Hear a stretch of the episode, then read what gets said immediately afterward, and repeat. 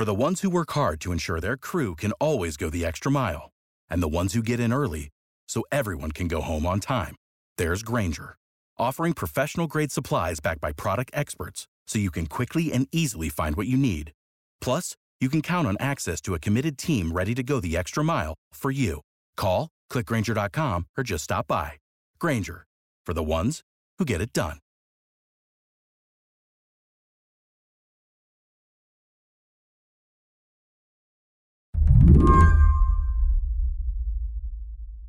Take a moment to consider the rhetoric around what's happening in Ukraine. Yes, as, as U.S. ramps up its efforts to try to head off a Russian invasion of Ukraine, we are getting new information about Russian troop movements, new information about possible invasion plans. The British officials say. In the last few days, Ukraine has accused Russia of sending mercenaries across its borders to stir up trouble, has said Russia launched a cyber attack against it. And talks aimed at cooling things down do not seem to be going anywhere. This time, Mr. Putin's aim is bigger than closing NATO's open door to Ukraine and taking more territory. He wants to evict the United States from Europe, as he might put it. Goodbye, America. Don't let the door hit you on the way out. The United States has decided to pull diplomats' family members out of Ukraine while simultaneously considering sending troops into the region. The United States is not just waiting for them to pull the trigger and to go across the Ukraine border before they take steps. We got about 8,500 U.S. troops who have been put on notice. They, they may deploy in Eastern Europe in case Russia makes a move.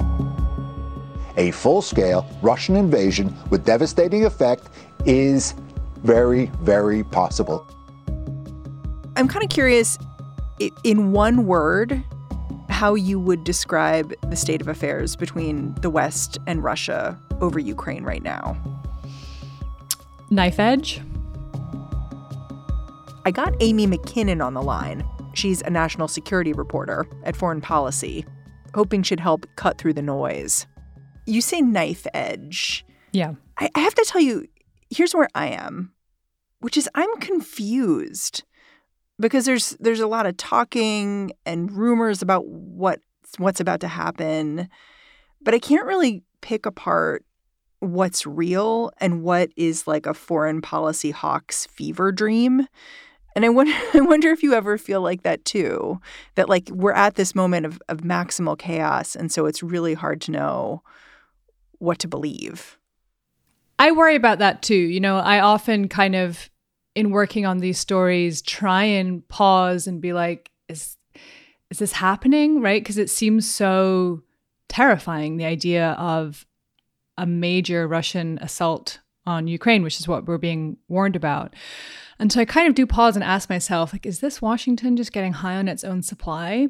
But the things that give me pause that make me think that there is something major and that could be something you know kind of that we haven't seen in, in Europe in decades, if not since the Second World War about to happen, is that, um, well, for one thing, this is not a hawkish administration. Um, and that, that it was the Biden administration that really started to sound the alarm about this crisis, going back to um, uh, kind of late October, early November. In the fall, what officials seem to be responding to was a buildup of Russian troops along Ukraine's border. The funny thing about that, to Amy, was that Russia had surged troops to the border just a few months ago, in the spring. But no one seemed very worried about it back then. What's happening now feels different. What struck me very early on was the rhetoric uh, started, you know, started to ratchet up. Tony Blinken, the Secretary of State, started to warn that they were worried they were going to see a repeat of 2014 when Russia invaded Ukraine. Even before they kind of started making major public announcement about this, is that we started to see statements about you know, National Security Advisor Jake Sullivan having calls with his European counterparts very early on to discuss this. And very early on, um, there was very intense diplomacy going on with the Europeans and with the Ukrainians to kind of share intelligence with them.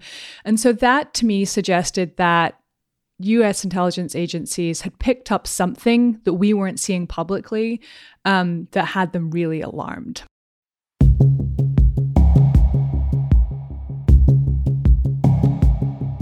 Now, I can't tell you what that is that they're seeing. I've asked. Um, they won't share it, but clearly they're seeing that something that has them has them really, really spooked about this.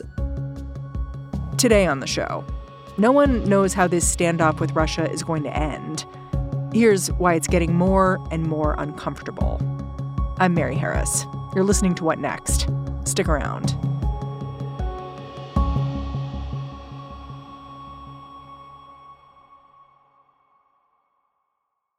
This episode is brought to you by SAP. First, the bad news SAP Business AI will not help you generate cubist versions of your family's holiday photos, but it will help you understand which supplier is best to help you roll out your plant based packaging in Southeast Asia, or identify the training your junior project manager needs to rise up the ranks, or automate repetitive tasks while you focus on big innovations. So you can be ready for the next opportunity. Revolutionary technology real world results. That's SAP Business AI.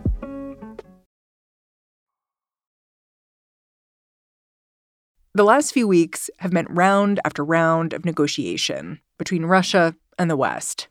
First, the U.S. sent a deputy secretary of state to the table, then the secretary himself, Antony Blinken. Each time, Americans walked away without much to show for the effort. And it didn't help that Russia went into these talks arguing for hard lines, a promise that Ukraine stay out of NATO, creating a kind of buffer between itself and the West. Putin also wanted to have a say in where Europe and the US position weapons that could be used against Russia. I mean, the Biden administration has always said it doesn't see diplomacy as a reward and and that they're always willing to talk and to find a diplomatic off ramp. But the Russians as well kind of threw down this gauntlet. They posted uh, online um, essentially a kind of a draft treaty saying this is what we want. We look forward to discussing this with you. Is that typical? It's an unusual style of negotiation. I mean, it's does slightly, I think, buck diplomatic protocols to to just like I think they were like Word documents or PDFs just posted on- online. But I think what was more at issue was the substance of, of Russia's demands. And there was kind of two buckets to what they were asking. One very much focused on on NATO, right? They want uh, written ironclad guarantees that Ukraine and Georgia will never join NATO and that NATO will never expand further east.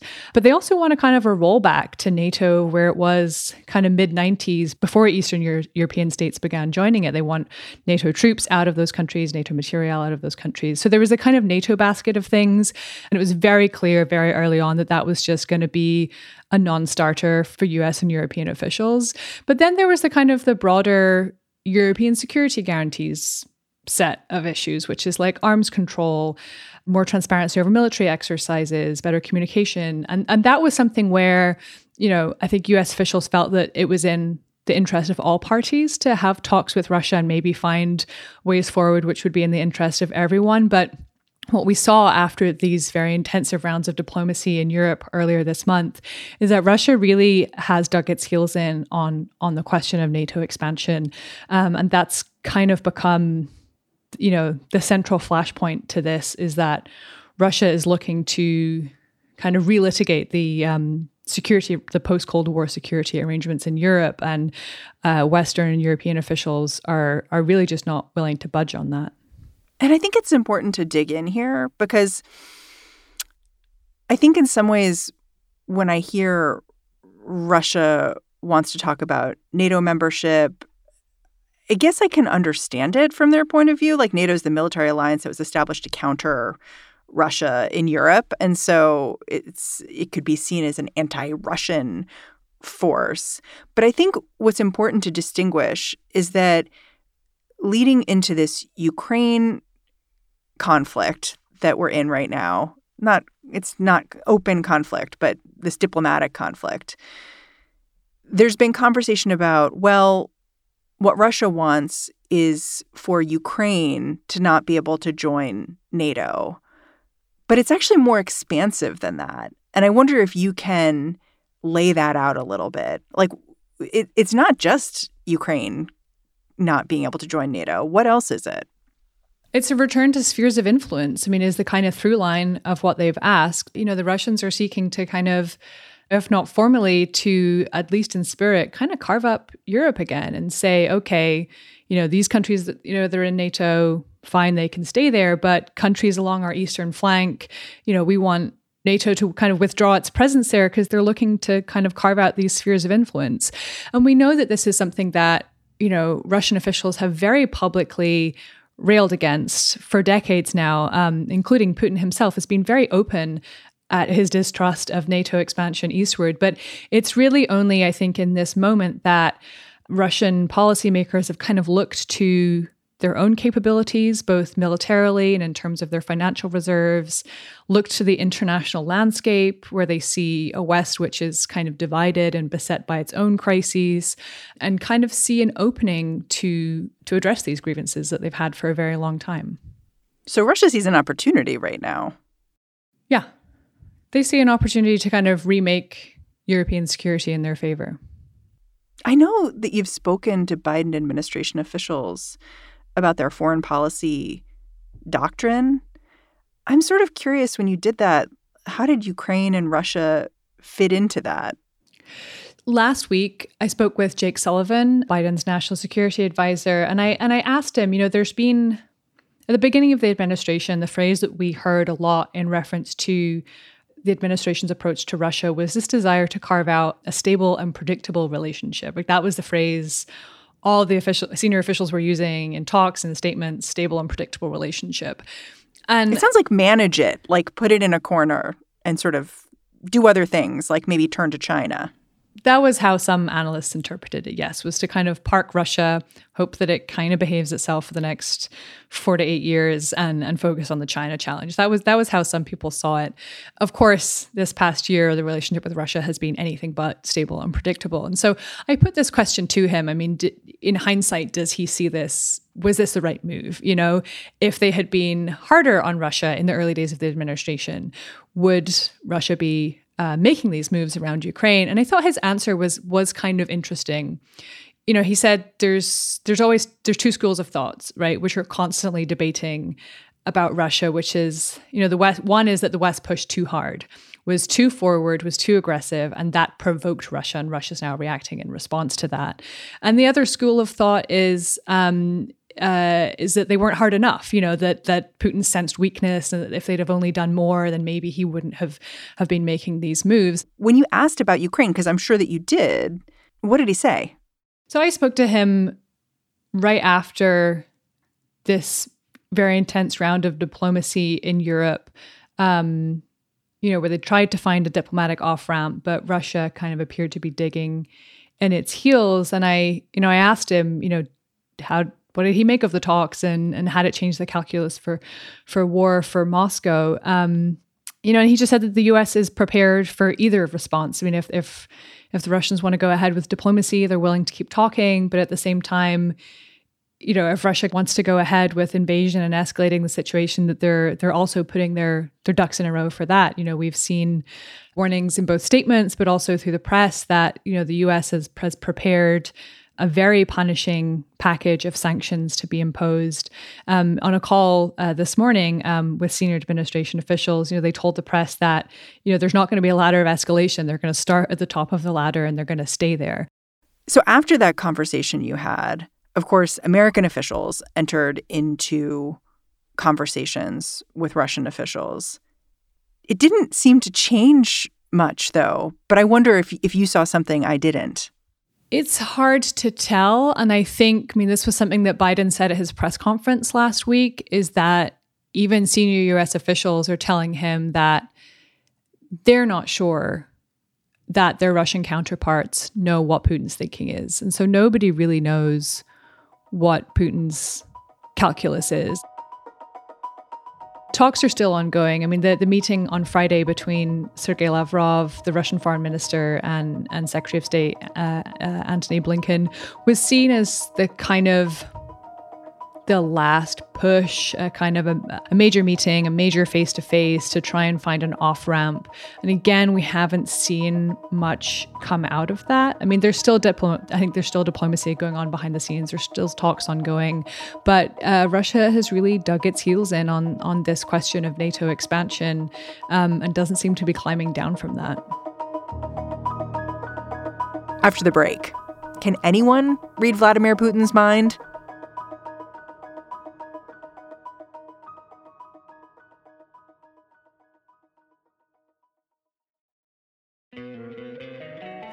Don't you love an extra $100 in your pocket?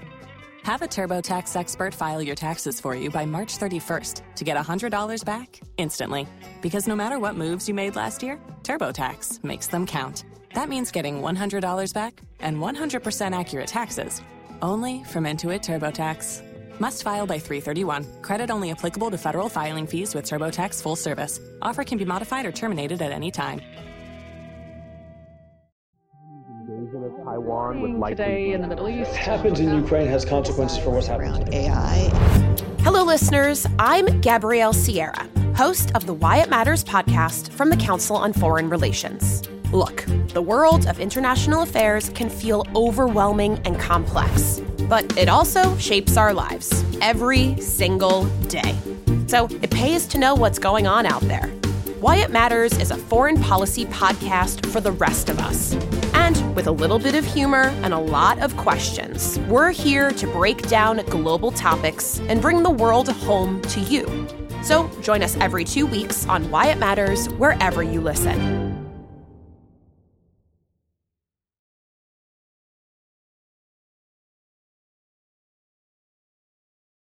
President Biden has basically said that whatever happens now will depend on Vladimir Putin. And he's he's sort of said he, he makes choices based on what side of the bed he wakes up on in the morning. Nobody else is going to make that decision. No one else is going to impact that decision. He's making that decision. And I suspect it matters which side of the bed he gets up on in the morning as to exactly what he's going to do. Do you think that's fair? I mean, the ultimate decision will be taken by Putin and Putin alone. I mean, it's an authoritarian system. Putin has a very small circle of of advisors around him, but he's the he's an authoritarian leader. He's the boss. It will be ultimately him who decides on this. I think at the same time, you know, Putin's not. I don't think he is an irrational actor. You know, he will be taking stock very carefully of of the potential gains of, it, of an assault on Ukraine, the potential risks, what the Russian economy can sustain, what the risks might be for his grip on power, also what the risks are of not attacking Ukraine, because that's the other thing is, you know, if they see an opening now, they may fear that that that window may close in a couple of years. And so they may see this as, as their only opportunity to kind of shift the facts on the ground in their favor. So I don't think he is the mercurial actor that he's often made out to be. I think he is pretty clinical in these decisions, but also he's very nimble. You know, there's there's an inherent there's a much higher appetite for risk in the Russian system in the, in the Russian political system than um, than you might see from from a democratic state, right? Because it's just easier to make decisions. You don't have a a Congress to answer to or, or an independent press. I was listening to an interview with a researcher named Nina Khrushcheva this morning, and I found it really interesting because she basically posited that she thought Vladimir Putin may have overplayed his hand in Ukraine. And I wonder if you're seeing more and more analysts thinking along those lines and and what that would mean. I think it will depend on if he attacks or not. I mean, uh, the, the, way things stand now, I mean, Putin can wind this down. I think he has painted himself into a corner diplomatically and in terms of his credibility as a threat actor that it is he has made it difficult for himself to de-escalate, um, having thrown down such kind of stark red lines and really dug in on that. But um, he could. It's still within his power and his power alone to unwind this. But if he does launch a war on Ukraine, I mean, there are some scenarios that people are kind of looking at as to how that would play out. But but war is also inherently unpredictable, and so it, it you know, whilst as I said, you know, I think Putin is a is a calculated actor and will be calculating the risks of this. You know, there are wild cards in war. as to how this will go, as to how how hard the Ukrainian military will fight back, you know, what kind of toll they can exact on the Russian military, um, how will the Russian public take military losses if there if there are substantial losses to Russian troops? How will the Russian public respond to seeing, you know, uh, Ukrainian mass casualties? Um, Russian public opinion, I think, has has a much more limited impact on Putin's calculus, but it's still a factor. It's still, you know, I think ultimately his uh, his single overriding primary objective at the end of the day is his survival and the survival of his regi- regime. And so it's not it's not totally without consideration how the public, but also the elites in Russia who who wield more power, how how they may respond to this. There's a lot of a lot of unknowns there. Um, so I, you know, he certainly does risk overextending himself in the event of an assault. Yeah, it sounds a little bit like you're saying uh, for Vladimir Putin, it, it's a really complicated pro and con list here because, of course, there's this huge pro of having Ukraine back in the Russian fold. And then there's the pro of kind of messing with the West's heads and maybe getting something out of that. But maybe he's already achieved that without actually r- the risks of a military incursion. And so then the question becomes how hard do you push? Because an actual invasion is a high risk, high reward strategy for you.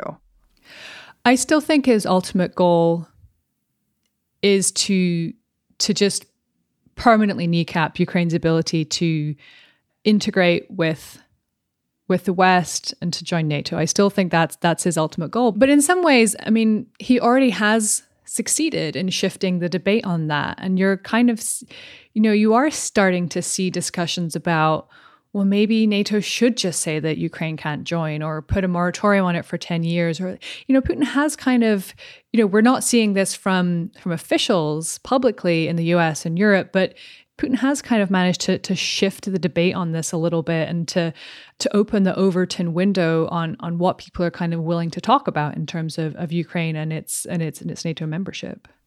Yeah. When I was listening to that interview with Nina Khrushcheva, where she was talking about Vladimir Putin and maybe he's overplayed his hand, mm. it was interesting because her the point she landed on was you know, Putin's a KGB officer. If he's going to really do this, he wouldn't be this open. He wouldn't, you know, this is blackmail brinkmanship essentially, as opposed to an actual, you know, threat of invasion in the end, in a traditional sense, in the way that you might be thinking of it when you think of 100,000 troops massed on the border. Mm. I mean, it could be. It could just all be brinkmanship. I would love it to be brinkmanship because that is certainly better than than all out war. Um, but for brinkmanship to work, you know, the threat has to be credible. You can't park hundred troops on Ukraine's border as, as a saber rattling exercise. You do have to to to terrify people a little bit, and so perhaps that's what this is all about. But then I go back to the question of well, what has this achieved for Putin? You know, if we assess that his ultimate goal is stopping Ukraine's NATO membership, well, that hasn't happened. So how does he wind this down? What does that? That's the that's what I don't quite see that route. Like, what does Putin go if he wants to wind this down? What does he go home and tell the elites and the public? This is what I got out of this. You know, I did this mass mobilization, and this is what we got because he hasn't gotten anything out of it so far. That's such a good um, point that he's a strong man, and mm, so the question becomes, you know, he has to get something for all of this and what will it be? And if it's not war, what is it? And I think that's why, you know, US officials have questioned how serious Russia is about diplomacy because they're trying to give him some well, they're not trying to give him something, but they are trying to to have discussions, to have talks about European security, about these kind of these broader issues beyond NATO. But um, and that's you know potentially something that the Russians could take home and in, in the in the lather of Russian state media, you know, uh, package up as, as a win. But they haven't really done that, and so you know that leaves the kind of lingering question: is well, well what does he get out of this? How does he de-escalate? What's the off ramp for him? Amy Mackinnon, thank you so much for joining me. No, thank you for having me. Amy Mackinnon is a national security and intelligence reporter for foreign policy. And that's our show. What Next is produced by Carmel Delshad, Elena Schwartz, Daniel Hewitt, and Mary Wilson. We are led by Alicia Montgomery and Allison Benedict. And I'm Mary Harris. Go track me down on Twitter. I'm at Mary's Desk. Thanks for listening. We'll talk to you tomorrow.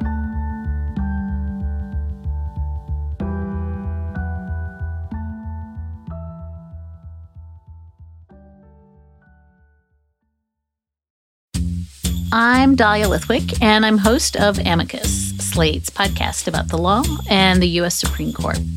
We are shifting into high gear, coming at you weekly with the context you need to understand the rapidly changing legal landscape.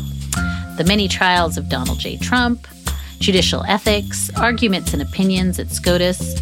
We are tackling the big legal news with clarity and insight every single week. New Amicus episodes every Saturday, wherever you listen.